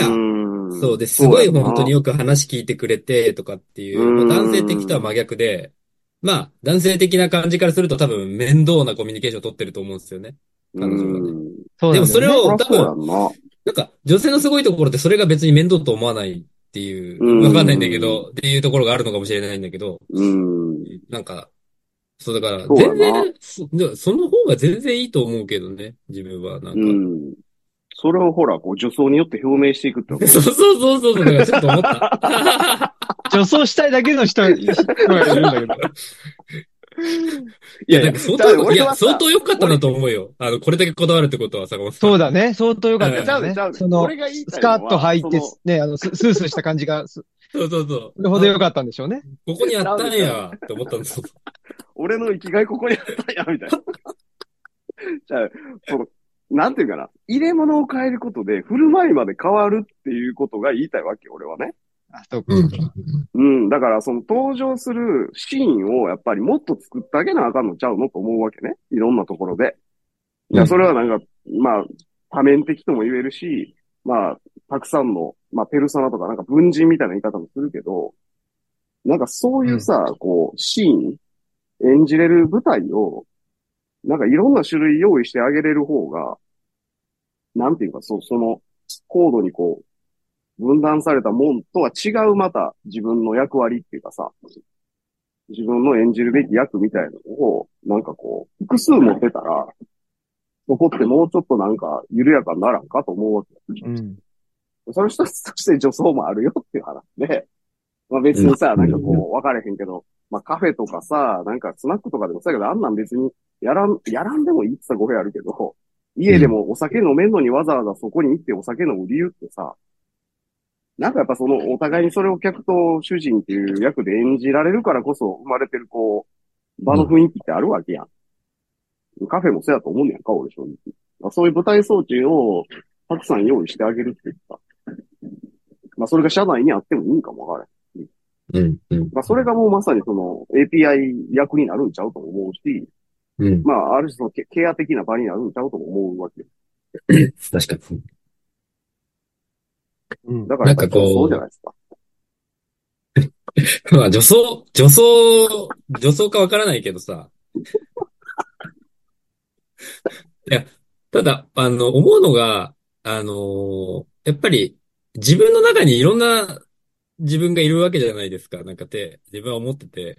うん。あの、だからね、ちょっと女装したい自分もいるかもしれないし、あの、なんかもっとこう、はっちゃけたい自分もいるし、えでもなんか基本的に今の社、今、社会に出ると、なん、なんていうんですかね。あの、それを抑圧しなくちゃいけない自分っていうのがめちゃくちゃ強いと思ってて、なんかそれがはち割ぐらいになって、うでもん。なんか、本音の自分ってやっぱりもっと面白いことしたいし、はっちゃけたいし、みたいな。なんかこう、恋愛したいしとか、そういうなんかこう、生物的なものみたいなの、本当の自分っていうのがいると思うんだけど、それをこう、抑える自我みたいのがないともう、大人じゃないみたいな感じで、あの、思われてしまっているじゃないですかね。だから、うん。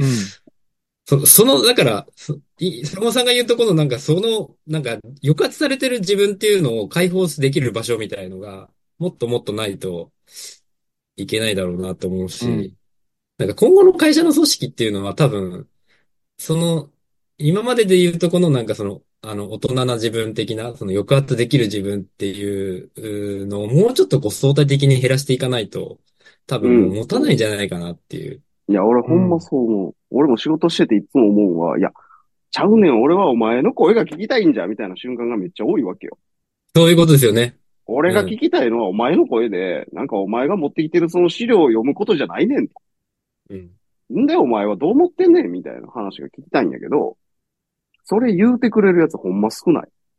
いや、それでも、それさ、やっぱりさ、あの、思うんだけど、その、もう自分の中にそれを出してはいけない警察が住んでるぐらいに多分相当難しいんじゃねえかなと思ってて。うそれ出したポリスがら、おんの、ポリスが。そう自分の中にいるポリスに捕まっちゃうみたいなね。ぐらいの、あの、あの、なんていうか、まあ、ある種の自分がいるっていうう風にも思える。だから、それをこう解除するってやっぱ相当、おあの、心理的安全性じゃないけど、なんかもう、ん。だいぶ、その信頼関係とか作らないとやっぱ相当難しいんだろうなっていう。うん。うん。でもやっぱ俺そういう風にやれんとさ、うええん。仕事ならへんの。そうだ、だから上層なんじゃないですかなんかそ、それを、そこをこうもう、一瞬で、すあ 一の、瞬でな。もう、確そうかにそうそう確そかに。う、もうポリス語がっ機てく能れせえへる。んもんな、もう。いや、いい、いいっすよあね。いや、だから分かりまあ、しやったわ。ぱうり。ん。なんかそのね、コミュニケーションの回路が一個だけになっちゃうと、うあん。の、抑圧しちゃうってことですよね。本当の、本当のっていうか。ああ、そうそうそうそう。そういうこと、ね。そういうこと。なんか分からへんけど、マイクとか、なんかポールとか太郎とか分からへんけどさ、そういう役を社会的に演じてるわけやん。まあう言えばん。さ、うで、そん。れがさ、もう、ものすごい舞台装置が精緻にあって、シナリオもちゃんとあって、なんかそれをさ、なんかどんどん、その、うまく演じれば演じるほど、もうそれそのものにどんどんなっていくっていうかさ、いやその舞台が長すぎんねん、ほんでもう。いちにちにだからもう、なな割ぐらいその舞台で演じてるって話やねん。だんだん分かるようになってくると思う、どっちが自分か。ー、う嫌になっちゃん。うね。本当に。嫌になっちゃう。嫌になっちゃう。うん。うん。嫌になっちゃうわ。あれあ、何もうそも女そ装もう始まっも、てる女装始まりだしたまあ、そもそもマッチョじゃないからね、我々が。そうなでのよ。逆にマめッちゃくちチゃョじゃマッないのチョよ。な方を、もうシュうワちん。ゃんになった気で、そもれうやっそてみる。の、あ、いいね、それ。エもクスペンう、ダブうルん、ズでやってみるじゃあ、ちょっと。と、いや、とかもう、その全裸で駐車場にもうこう、座ってるみたいな感じでれの、れそれれだはよ。もう、そうそうそう。ひゃくパーセント普通のポリスに捕まるから、それ。脳内ポリスじゃなくて、ガチポリスに捕まるやつガやチポリスね。ろ。あ、もうね、いそや。のぐらいの。でもいいですよね。その自分うの中ん。にはな、なさそうなものにね、あの、なってみるというか。ううん、ん。ほんま。だからまあ、なんかあ遊びとかはさ、結構わかりやすくあるやん、そこがさ、なんていうの、うん。違ううん。役というか、まあ別に生産性も減ったくれもない世界でさ、なんかもう山登るとかさ、なんで登ってんのお前みたいな話やんか、あんな。うん。だからああいうその、なんなんそれみたいなことが、やっぱりもうちょっと時間として割合が増やせないと、うそのん。ボイスは出てこんよね。うん。そう、だから、最近なんか、そう思ったのがあって、会社の中ですごくこう、あの、ストレスフルな仕事もやってるメンバーとかって、なんかね、みんなまずね、音楽とか、あの、そ、それこそあ山あ、登りとかやってんですよね。やっぱで、その、なそんうか、なんやな。そうだから、そのバランス取ってるんですよね。そうの、ん。うん。だそう、会社っていう中で、そういうなんか、手続き的で抑圧的な仕事を受け受けるんだけど、で、そのはけ口みたいのをちゃんと自分で持ってる人間っうてん。いうのが、じゃないと続けられへんねやろ続けられな。ないんだと思うんですよね。うん。だからなんか俺はそれをさ、なんかなるべくこう組織としても推奨してあげた方がいいんちゃうかなとも思うし、うん。まあそそうの部そう部そう。活動をちゃんとごにん以上やったら部室を与えるとか、部そ費うですがあるとね。か、なんか分かうれへんけん。ど、それも福利厚生みたいなもんやんか、まあ言うたら。うん。ううん。ん。なんかそういう仕組みがあるとか、なんか助走できるとか。うん。そうですね。本当そうっすね。ああ、なんかそう、そういう一見無駄に見えるもんを、なんかもうちょっとこう、組み込んでいかんと、うん。まあもちろんその、すどんどんそうやってこう、分断して聖地化していく波からは多分逃れられへんと思うから、それをやめなさいと俺も言わへんし、言われへんから、抗う術としてというか、うんうそれをん。逆に言うとこう持続的に続けていくために、むしろそっちのそういう、そういう エーピーアイ がめっちゃ重要になってくるんちゃうのみたいうん。うな話やんな。ん。うん。だからまあ、これ結構入れ子の話よね。だからそれやりゃやるほどさ、結局はそういう、こう、聖地に分断していくっていうことを、まあある種続けさせてるとも言えるしさ、助長してるというかさ。うん。もうだから、あとはもう、思うんすけど、まあ、自分はもう上場とかしちゃったから、こう規模拡大していく道に入っていくんです。うん行かざるを得ないんだろうなと思って、その中でどう、あの、今坂本さんが言ったような、そういう要素を取り入れられるうかっていうんのうんうん。が、勝負だと思ってるんですけど、なんかもう、小さい組織体が、なんかもうめっちゃ大量にあるみたいな、っていうのもありますよね。もうそもそも規模の拡大を目指さないっていうか。うんうんうん。いや、全然それも、いや、でも俺はさ、慎吾氏、やっぱそ、それはすげえいいことやなとも思ってて、その慎吾氏が上場までしててっていうのは、なんかその聖地に、そのぶ舞台化されてるというかさ、その、なんうか、ん。いより、なんていうかな、あの、精度高く演じれてるわけやんか、ある種。うん。それに擬ガチハ態。マりしてたらあかんで。うん。そのうん。擬態がすげえうまいこと言ってるって話だと思うんやんか、俺それ。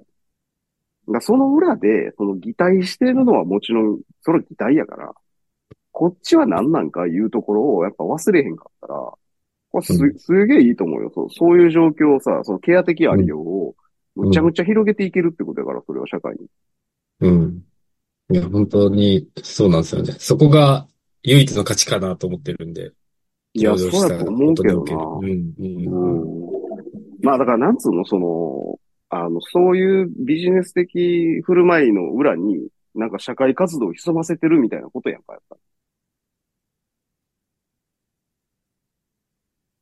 そこやろな、だからな。それをだから俺らも、俺らもっていうかその、やってる側も忘れへんように、なんかそういううもんをん、忍ばせとくっていうかさ、内側に。まあそれが、その部活的なもんであったりとか、助走的なもんであったりとか、なんかそういうことなんちゃうんだから、そうですね。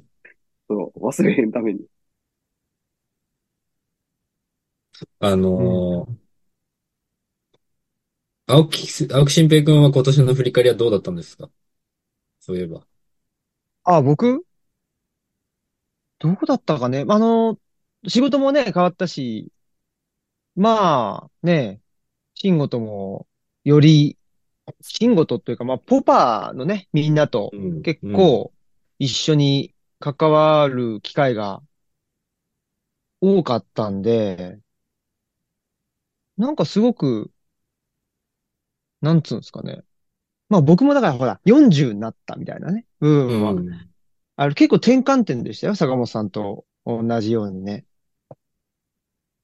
うん。そうやんだな。し、会社もまあ変わったしな、実際。そうそうそう。うん。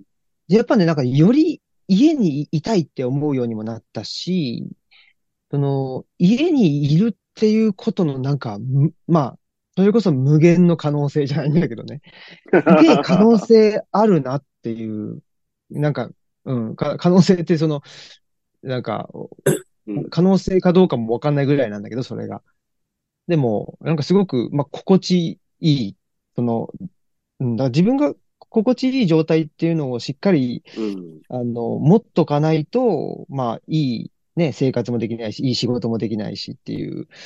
ところ、まあすげえ当たり前の話なのかもしれないけど、いやいやいや、それやろう、でも絶対。うん。ねめっちゃ当たり前やけど、できへんねやん、意外とそれ。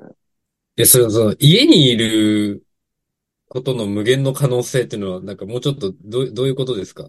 なんか、その、どういう意味？なんか、家にいると、自分の中にある、なんかこう、いろいろなことができたりとか、なんか、どういうことを指しててる？まあ、いや、なんかね、そのまあ、これはその、うちがね、まあ、東吉野村にあって、うん、ルチャリブロっていう図書館しててみたいなのももちろん前提とした上でだけど、その、家にいるっていうことが、うん、なんか自分に与える、その、うん、無意識レベルの影響みたいな。ああ、そういうことか。うーん。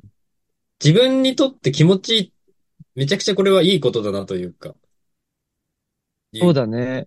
ことが分かったっていうか、うん、うん、なんかそのなんていうのかな、まああの特に男性って言っちゃあれかもしれないけど、なんていうのかな、家と会社があったりしたら、うんうんうん、の家でできないことを会社でやって、で会社でできないことを家でやるみたいな補完関係にあるっていうあり方もあると思うのね。うん、でまあそれがいい風に回ってたらいいんだけど、なんかそのなんていうかな、見たくないものを見ないようにするために、その、家が嫌だから会社に行く。で会社でもうなんか疲れたから家、家でなんかその、何えっと、奥さんに、何と優しくしてもらうみたいな、なんかその、いいとこ取りみたいな、うん。なんかそういう、社会だったんじゃないって、その、特に男の人にとって。うんうんうん。と思ってて、で、その反面女性はね、その 逆, 逆の部分をに担わされてきたみたいなところがあるんじゃないかなと思ってて、で、なんか、まあ、さっきのコミュニケーションの話もそうだけど、コミュニケーションって言ったら問題解決でしょっていうのが社会的な価値だったわけだけど、あ、そんなことないよなっていうふうに、うん。で、その人とのコミュニケーションもそうだし、その自然みたいな、なんか、言語を返さないようなコミュニケーションもそうだし、そういうのも全、全部コミュニケーションで、それがなんか自分に対して無意識レベルで影響を与えていて、うん、それがなんか自分の安定であったり、心地よさっていうのを、うん、のベースになってんだなって。で、そのベースがちゃんとないと、まあ、やっぱり、うん、なんかいい仕事もできねえよな、みたいなところをすごく感じたっていうところかな。うん。だと思う。タモさんもでもそうっす、そういう感じでしょうね。多分、同じ東吉野でね。うん、絶対そうやけど、なんちゅうか、だから、わからへんけど、それこそ山とか森の中とか入ってってさ、なんか気持ちええなとかさ、別にその山登ってんねん、もういてるだけでなんかちょっと深呼吸したくなるみたいなとかさ、なんか身体的な変化ってやっぱなんか感じることあるじゃないですか、実際。うん。まあ場合によってはこう神社とかお寺とかもそうかもわからへんけど、ちょっとその敷地の中に入ると、なんか違う空気を感じるみたいなこととか、だからその環境がこう人に与えてくる影響って実は結構あるんよね。うん。うん。だからそ、それはもうほんまにそのフィジカルの話として俺は全然あると思ってて。うん。場合によっては数値化できんちゃうのとも思うんやけど、そのぐらいその居心地の良さっていうか、その環境が人に与える影響ってすげえあると思ってて。うん。そういう意味でも青木君今すごいこの家の方が今までその出向いてた会社よりも絶対居心地いいはずなんですよ。おそらく。そのフィジカルにも、そのイメージの話だけじゃなくて。うん。だそういう部分が、そのか体に対して作用してくる部分も絶対あるし、それはつまり精神にも絶対作用してて、なんかそういう見えへんところを結構こう、軽んじてることが多すぎると思うよな、俺。うん。なんかそう一日ななわり、はちわり過ごしてる場所がそんな場所やったら、なんか逆に言うとあんま居心地良くないけど、そこでやっとかなあかんなみたいなことをでずっとやってたら、それはパフォーマンス下がるわな、みたいな話。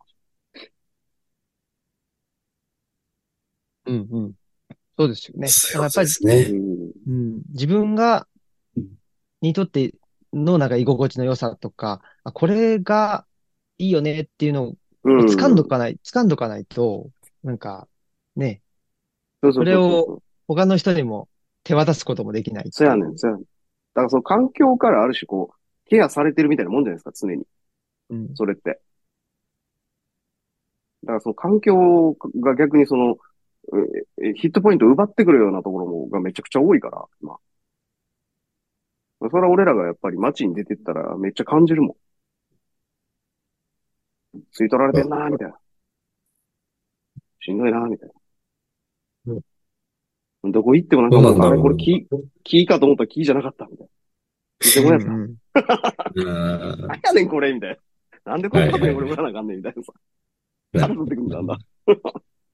やっぱりね、え、そう、この前ね、その、神社の門松立てをやったときに、その、ま、あの、松の木とか梅の木とかね、その、あの枝を切ってきて、それを門松にするんですけど、まあ当たり前ですけど、その、全部、なんていうのかな。くねくねしてるというかね、まっすぐじゃないわけです。まっすぐじゃないわけだね。まっすぐじゃないと、紐にめっちゃ結びにくいじゃないですか。でも、まあ結ぶわけでしょ、なんとかね。うん。でも、まあこういうもんだよな、っていうかね、さっきの話です。コミュニケーション、コミュニケーションコスト減らしてね、って言ったら、やっぱりまっすぐになってた方がいいわけです。比較化されてる方がいいってね。そうそう。でも自然のものって比較化はできないから、じゃあ自然じゃなくて自然っぽいものにして、うん、ね、で、プラスチックにしてっていう方が良くなっちゃって、うーん、そうやなってなっちゃうんですけど。なるほどな。なんかだから俺さ、街出てってなんかしんどいな、嫌やなって思ってたの、根源的なところが、やっぱ、なんかやっぱそれかもわからん、俺。だからもう俺をコストで見るなと。何を俺でコストで測っとんやと。うんうん、うん。やめてくれって言いたいんやろうな、俺多分だけ結局。あまりにもその、周りがその、コストで見てできてるもんばっかりに囲まれてるからさ。うん。まあ、とにかくローコストでよく見えるもんに囲まれてるわけや、まあ言うたら。なんかもう寂しなってくんねん、俺それに。いや、もうちょっとさ、お前そういうんじゃないとこで見てくれや、みたいなさ。そこやろな、なんかな。だそれは、対効果みたいな。そう、だから、自分のね、人格みたいのに対して一切ね、うん、あの、そうやね。目を向けてくれてないっていうことがすごく寂しいですよね。そうやね。うん。それ俺ら、ほら、あの、灰原駅前にあるうどん屋とか行ったらな、カウンターの裏側にさ、おでんが置いてあって、おばちゃんおでんとかって言ったら、もう自分で取ってとか言われへんか。そカウンターの中入ってかなあかんねんけど。ええ。あらへんやん、もう東京とか行ったらさ。自分で取ってとか言われて、それ、どないして感情すんのみたいなさ、うん、俺もう嘘つくか分からへんおばちゃんとか言ったら、まあ、大丈夫、おばちゃんアホやから大丈夫とか言って、言われるんだけど、なんかもうさ、なんなんこのさ、みたいな。わかる。いいっすよね。ほんとそういうの。うん、そういう景色がね、ほんとになくなってきてるっていうかね。うんいや、そりゃそうしんどなるわ。うん。気になるわ、と。うん。本当は今日本の話しようと思ったけど。お前忘れてたな。え、でもまあまあ。そうそうそう。うん、でもね、まあ、あのー、まあ、通底するところはあるっちゃ、まあ何でも言えるんですけど。どこどこ女装のとこ女装のところでしょうね。いや、結局、その、この新しい階級闘争っていうのは、まあ、副題でも大都市エリートから民主主義を守るっていうあるんですけど、うんうん、だからさっきの、まあ、慎吾の話なんじゃないかなと思うんですよね。そのソフトウェア、まあ、産業が大都市の中ではね、あの、主になっていって、うんうん、そうするとどんどんコミュニケーション、まあ、コストっていうのかな、を減らしていって、うん言って、その エーピーアイ みたいな、その、ね、アプリケーションを、あの、動かす。そうそうそう。まあ、だからコミュニケーションを一手に引き受けるみたいな。そうね。で、ポイントは、AP、エーピーアイ は、エーピーアイ 的な人間って言ってるけど、システム的には エーピーアイ って単なるその企画だけだ、企画みたいなもんだから、うん。うん、そう、エーピーアイ があると、本当にコミュニケーションしなくて済むっていう仕組みなんで。なんだよね。ああ、そういうことか。だからそ、そもそもコミュニケーションがいらんようになるってことか。いらんようになるっていうのが、まあ、その、うん。接続の企画なんで、そう。それは本当そう。そうね、ああ、うん、それだから、むしろあれやな。プラグインっていうかこう、あの、広角機動隊みたいなもんやな。あ, あ、そうです、そうです。ドラッグインの。脳内で繋がるじゃないけど。うん、そう、そう。うん。なんだから、ね、それが、まあ、大都市エリートっていうのは、その、テクノクラート新自由主義っていうふうにも言われてるんですけど、まあ、技術官、技術官僚ですね、テクノクラートっていうのがね。ああ、なんかかっこええな。かっこええな。かっこいいんだけど、かっこいいんだけど、だからそこに人間はいないっていうことなんですよ。うん、ああ、技術やからってこと、それは。そうそうそう。だからまあ エーピーアイ に任せりゃいいじゃんっていう発想ですよね。そうかそうか。だからコミュニケーションにコストかかんやったら、それがなくなるようにすりゃいいじゃんみたいな。技術でなくしたらいいやんみたいなこと。そうそうそう。全で済むようにしたらええやんってことやんね。でも、しかもさ、なんか、うん。いや、なんかその、トヨタとかだったら、あの、車だったらひゃくまんてんのあれがあるから、いろんな、うん、要は、中小企業のおっちゃんとかがさ、例えばネジ一本作ったりとかするわけだけど、うん、あの、その一社で、そんなにその、なんていうんですかね、部品とか作りきれないわけですよね。リスク的な面とか、いろんな面で考えても。でもその、Google とかって、自分たちのシステム外注とか一切してないんで、その、自社でエンジニアだけ抱えてるんですよ。うん、そうか、そうか、そうか。いや、その中に、なんていうんですか、そういう、まあ、いわゆるその中産階級みたいな人たちを引き連れていくみたいな発想はないんですよね。産業構造の中に。ああ、そうかそうかそうか。ソフトウェア産業ってマジでそこで一社で完結するんで。だからまあそういう先民的になってもおかしないわな、そこがな。まあ貴族階級っていうか、そうそうそうそう、まあいわゆるその高学歴で、まあ、いわゆると知能指数が高い奴らばっかりが集まってて、そいつらがバカみたいにお金が入ってきて、あ、俺思うんだけど、なんかその時価総額とかあるでしょ。で、時価総額もトヨタの何倍ぐらいだろう。Google とかじゅうばいとかあると思うんだけど、でもなんかそのトヨタとかが作ってるその雇用者数とかのもう指数にした方がいいんじゃねえかなって俺マジで思いますよね。うーん。多分トヨタって多分何百万とか、な、何、何百万ぐらいの多分雇用を生んでると思うんですよね。うん。あの、いろんなその、自動車産業使って、でもソフトウェア産業って多分ほとんどなくてそういうのがじゅうぶんのいちとかそんぐらいになっちゃってるんで。うん。そうやんな、うん。まあでもその分益率高いって話やろ、要は。あ、そうそうそう。うん。だからさ、利益率もさ、さんじゅっパーセント とか よんじゅっパーセント とかあるわけですよ。うん。いや、そう考えられるもんな、そんな。そう。普通にその分。テンパーとかちゃう？あっても。テンパ行ったらいい会社のといいって言われてるんで。そう。普通に考えて、その、ね、例えば売り上げが、あの、ごちょうだとして、で、にじゅっパーセント の にじゅっパーセント っていっちょうえんぐらいぐらいなんで、そのいっちょうえんが本来だったら人件費として配れる、配ってもいいとは思うんですよね。うーん。いろんな裾野にね。うん、でも彼らはそれを自分たちの、あの、懐に入れてるっていう話なんでね。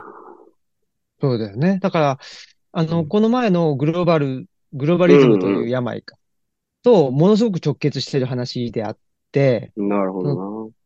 まあ、新自由主義っていうのは、ね、この前もちょっとあったけど、その資本主義と、まあ資本主義っていうのが自由主義であって、で、その自由主義である資本主義っていうのは何と戦ってたかというと、まあ共産主義と戦ってて、で、共産主義勢力がきゅうじゅうねんぐらいに、ね、もう、あの、まあソ連が崩壊したりとかした時に、もう、まあ、あの、資本主義勢力が、あの、一人勝ちになったっていう。で、その時に、まあ、ある種自由主義から新自由主義に変わっていくわけだけど、新自由主義は何を敵対視したかっていうと、その国家っていうものですよね。国家っていうものを敵対視して、国家があると、さっきのね、そのトヨタが国営企業、国営じゃないわ。あの、まあ、うん、で、まあ、アメリカから見たら、あの、護送船団方式で、いや、もう国営企業やん、みたいなことに見えたの、見えたんでしょうね。だけど、それは、その、うんと、トヨタからしたら日本の、あの、労働者を雇うであったり、やっぱりその、ね、あの国民を食わせるみたいなところと、まだ直結、ね、あの、結びついてたと思うんですよね。トヨタだけじゃなくても、多分、ね、うんと、シャープにせよね。そうそう。日産とかね。日産もそうだしね、そこまでは。だけど、その新自由主義っていうことになって、その国家が売り上げを、あの、なんていうの、の天井を作ってんだと。この天井ぶち破るためには、その、まあ、多国籍企業っていう、その国家っていうものの枠をぶち破らないといけないんだと言って、工場を国外に作ったり、まあ、人件費のね、より安いところに作ったりして、まあ、企業側は、それで利益をね、どんどんどんどん増していってたわけだけど、そうだな。うん、で、その限界が今来ているっていうかね、その格差がどんどんどんどん拡大してしまって、その、そうやな。で、企業側が作ったものを買う人もいなくなっちゃったみたいなね。うん。まあ、だからその超国家的組織みたいなもんやんか、それが。うん、それはさ、なんていうか、逆に言うとその国家を持ってないから、なんかこう、なんていうかな。あの、その資源を再生産し続けるみたいなことにあんまりこう、自分らは思いを馳せんでも、とにかくこう、あるもんを収奪していくだけで、ぐるぐる回せるような仕組みになってるってことやんか。うん。すんげえ安いとこから買って、すんげえ高く売るってことをとにかくぐるぐる回してるだけやろ、それ。うんうん。で、まあ、めちゃくちゃ安い労働力っていうのを買ってきて、それですげえ高いもんに変えて売ってるっていうことをやってるから、で、それもその全世界でそれを調達してるわけやから、その土地を自分たちが作る必要はないんやもんね。うんうん。もうむしろ貧しければ貧しいほどええわけやん、そこからしたら。そうそうそう。で、で、そう。で、支払う税金も安ければ安い方が良くて。うん。いや、だからマジそれで集めた金で何したいねんって話よな、ほんまに。いや、そうそうそう。いや、本当にないよね。目的がないよね。目的がない。うん。なんかマジ宇宙行くしかないんちゃう、ほんま。ガンみたいなもんですよ。なんかその、増加させること自体が目的みたいな感じになっちゃってる。うん、ああ。怖いなぁ。本当に。ねえ、うん。やっぱだから金じゃないもんをやっぱ作った方がええな。結局。いや、そう思いますよ。してんちゃうか？もう。指標がね、もう本当におかしくて。うん、それそれそれうん、で自分はね、あの、ほ、ほんと思うけど、投資家が一番のキーマンだと思いますね。あの、うんうん、と投資をし、その株式市場において投資をしている人間っていうのがいて、で、機関投資家とかっていうのが、まあ、いるわけですけど、うん、あの、世界最大の機関投資家とかって何百兆円とか運用してるんで、で、それをこう、いろんな企業とかに投資するわけだけど、うん、それ、それがそのね、アマゾンとかアップルとか、そういうところにまあ、投資しているわけなんですけど、うん、その、うん、で、か、まあ、彼らと、その、グローバル企業っていうのがもう、ニコイチなんですよ。ああ。まあでもそうなるわな。うん、だから勝ち馬乗りたいもんな、みんな。そう。で、日本も ジーピーアイエフ っていう、うん、あの、年金僕らがやってる、あるじゃないですか、年金って。あれを、あの、運用してる会社があるんですよ。で、そこの、えっと、えー、運用額も何十兆円とかなんですけど、ジーピーアイエフ っていうとか。で、そこも、あの、投資してるんですけど、で、そこが、あの、日本の株式をめっちゃ買い支えしてるんですよ。あ日本の株価って今その ジーピーアイエフ が自分で、まあ、あの支えてたりとかっていう側面もなんかあるらしくて。半分自作自演みたいなもんやな、ほんなら。日本の大企業っていうのは日本によっても支えられちゃってるんですよ。で、しかもそのお金の元は年金なんで、なんじゃこれみたいな感じじゃないですか。なんじゃこれやな。まあまあまあまあまあ、でもそれ、まあ、少なからずそのせ生産、してる会社とかさ、も、ものを作ってる会社にそれが行き渡ってるんやったらまだしもやな。あ、そう、だからそういう意味では、なんか、僕がいいなと思うのは、うん、日本でソフトウェア弱いじゃないですか。でもなんかそのハードウェア、うん、あの、車とか、ものづくりっていうので強くて、で、そういう、ハードウェアってやっぱりどうしてもこう、一社独占にはできないと思うんで、うん、町工場とかそういうのが発生するっていう意味では、このなんか産業構造ってやっぱ守、守らないとあかんなと思うんですよね。うん。まあ、そういう意味で。と、トリクルダウン起こるんやろうか、うん、そのものづくり産業やったら。いや、もう、そう、だから、は、なんか自分はでももうソフトウェアって人間の意識のをなんかこう延長させてるだけだから、なんかもう限界あるなっていう気はしてて、うん、なんかもうそ、それが楽しい、なんかそれこそマトリックスの世界だ、だと思うんですけどね。なんか。いや、まあメ、メタバースで島買うとかつって、なんか、島買ってるやつがおるわけやろ、今。この間も言ってたけど、そんな。へえ、みたいな。ひゃくまんで島買いました、みたいな。こいつマジイカれてんな、みたいな。メタバースはこれから来るとかっつって。絶対嫌やわ、俺、それ。いや、だから、その、うん。だからその、い意識、意識産業みたいなもんですよね。その意識をどんどんどんどんこう、メタバースとかそういう世界に行くっていうのが楽しいっていうのか、身体感覚のリアルなこの、身体感覚が延長していくとか、物理的なところの方が楽しいとかっていうところなんかも戦いになってる気がするんですよね。なんかうその、ーん。物理世界に制約される世界と、物理制約がない意識の中で自由にできるってどっちがいいみたいな。うなんか、ーん。うん。じゃあ多分それが新しい階級闘争なんでしょうね。うん。うあ、そういうことか。そうだから絶対、ーん。自分たち、お俺はもう絶対その物理的な制約の中で生きる方がリアルだし、楽しいと思うから、ねえ、と思うけど、いなかやー、ななんかか、だから、あうれよん、ね。まあそのね、我々としては、いや、そんなね、これ以上バーチャルになってどうすんのよ、みたいな、ううん、ん。ね、あのー人が考えてることなんてね、そんな、まあ、あのーよりも、なんか自然の、ね、うん。あのー方が、もう圧倒的に、なんていうのかな、あのーもういろんな形、いろんな色とかね、いろんなう匂いとかもあるん。し、面白いに決まってんじゃんって思うけど、一方でその、なんていうのかな、えーその、具体的な、まあ、例えば不便なところでしか生きれないんです、みたいなね。その、仕事もないんだけども、この地方都市で生きていくしかないんです、みたいな。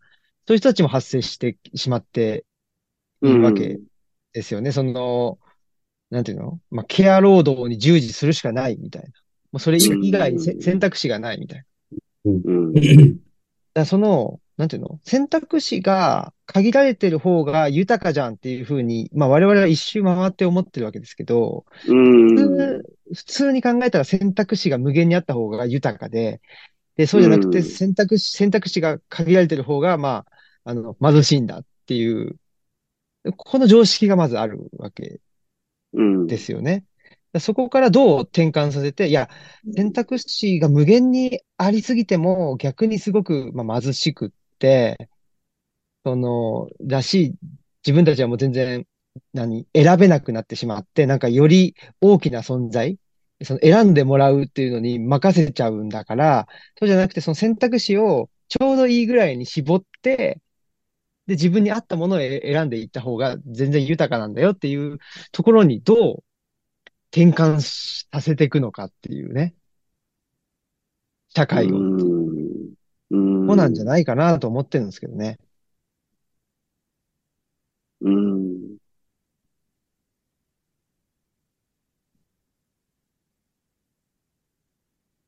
はい。ということで、うん。だい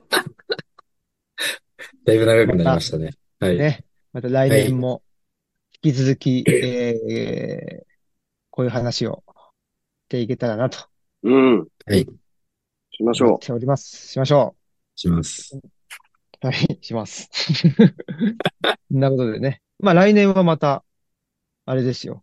慎吾くんもね、ちょっと住む場所がそれこそ変わったりとか。う。ああ、そうやんまあそのま分だな。家、まだね、家、家いい決まっよいていなくよ。て、結そう局。か。えそうなやんばい、や、やばいんですよ。おいおいおいおい、決めてこうよ。いやそう決めないとしやばいんで。いねえ。しがつやったっけや、しがつなんですよ。ええ、一回一緒に見に行ったるわ、ほんなら。ちょっと。いや、本当お願いします。うん。は覚えんちゃう言うて。い。はい。そう、なんかね、もうね、あの自分でー決そめう、られあ、るじゃん。え、なんかもう坂本さんとか、新平とかが、あね、あの、もう、まあ、移住の大先輩がね、いや、もうこれでええやろって言ってくれたら、多分、じゃあそういうことですよねっていうふうになるように思います。はい。そうか。じゃあちょっと、行こうか。じす、ゃあ、青木さん。ね、忙しいけど。す、す、すーもで探しとくわ。わかった。じゃあ、俺もライフル、ライフルで探そう。ねえ、駅近のうとこでん。探しとくわ。ここはだよ都、な。都会的かい。うちょっとでちゃもんとね、使っいて、や、身そ体うだ感覚ね。使って教えてください。本当だね。本当だね。ん。いやー、ドローン飛ばしてくわ、ドロうん、僕も、あの、グ、Google Earth で見とくわ。ーン。Google Earth。いいね。Google Earth せっかくやからね。いやー、というはことい。で。ね、ちょはっい。と、はい。いや、本当にそれは。ええ。ね、いや、ちょょっと行きたいですよね。うん、まあ、まあ、遊び、うん。おー。遊びがてら。はい。うん。いや、でもなんかこの時期にやらんどくのいいと思うよ。寒いと寒い冬を分かってる方がいい。確かに確かに。うん。うん、絶対。じゃあ。夏見たら全部よく見えるから。確かに。え、そうだ。じゃあね、年末休み、皆さんあんまし予定ないっつんで、来てもらって、ね、いちがつふつかぐらいに。集合してね。うん。山梨に集合ということでね。山梨に集合で。うん。いいね。ちょっと、吉田うどん食いたいな、吉田うどん。僕もあれ見たいな。富士吉田、富士吉田うどん。何ねえ、あの、ほら、な、な、なんつったっけ、あの、なんつったっけな、あの山。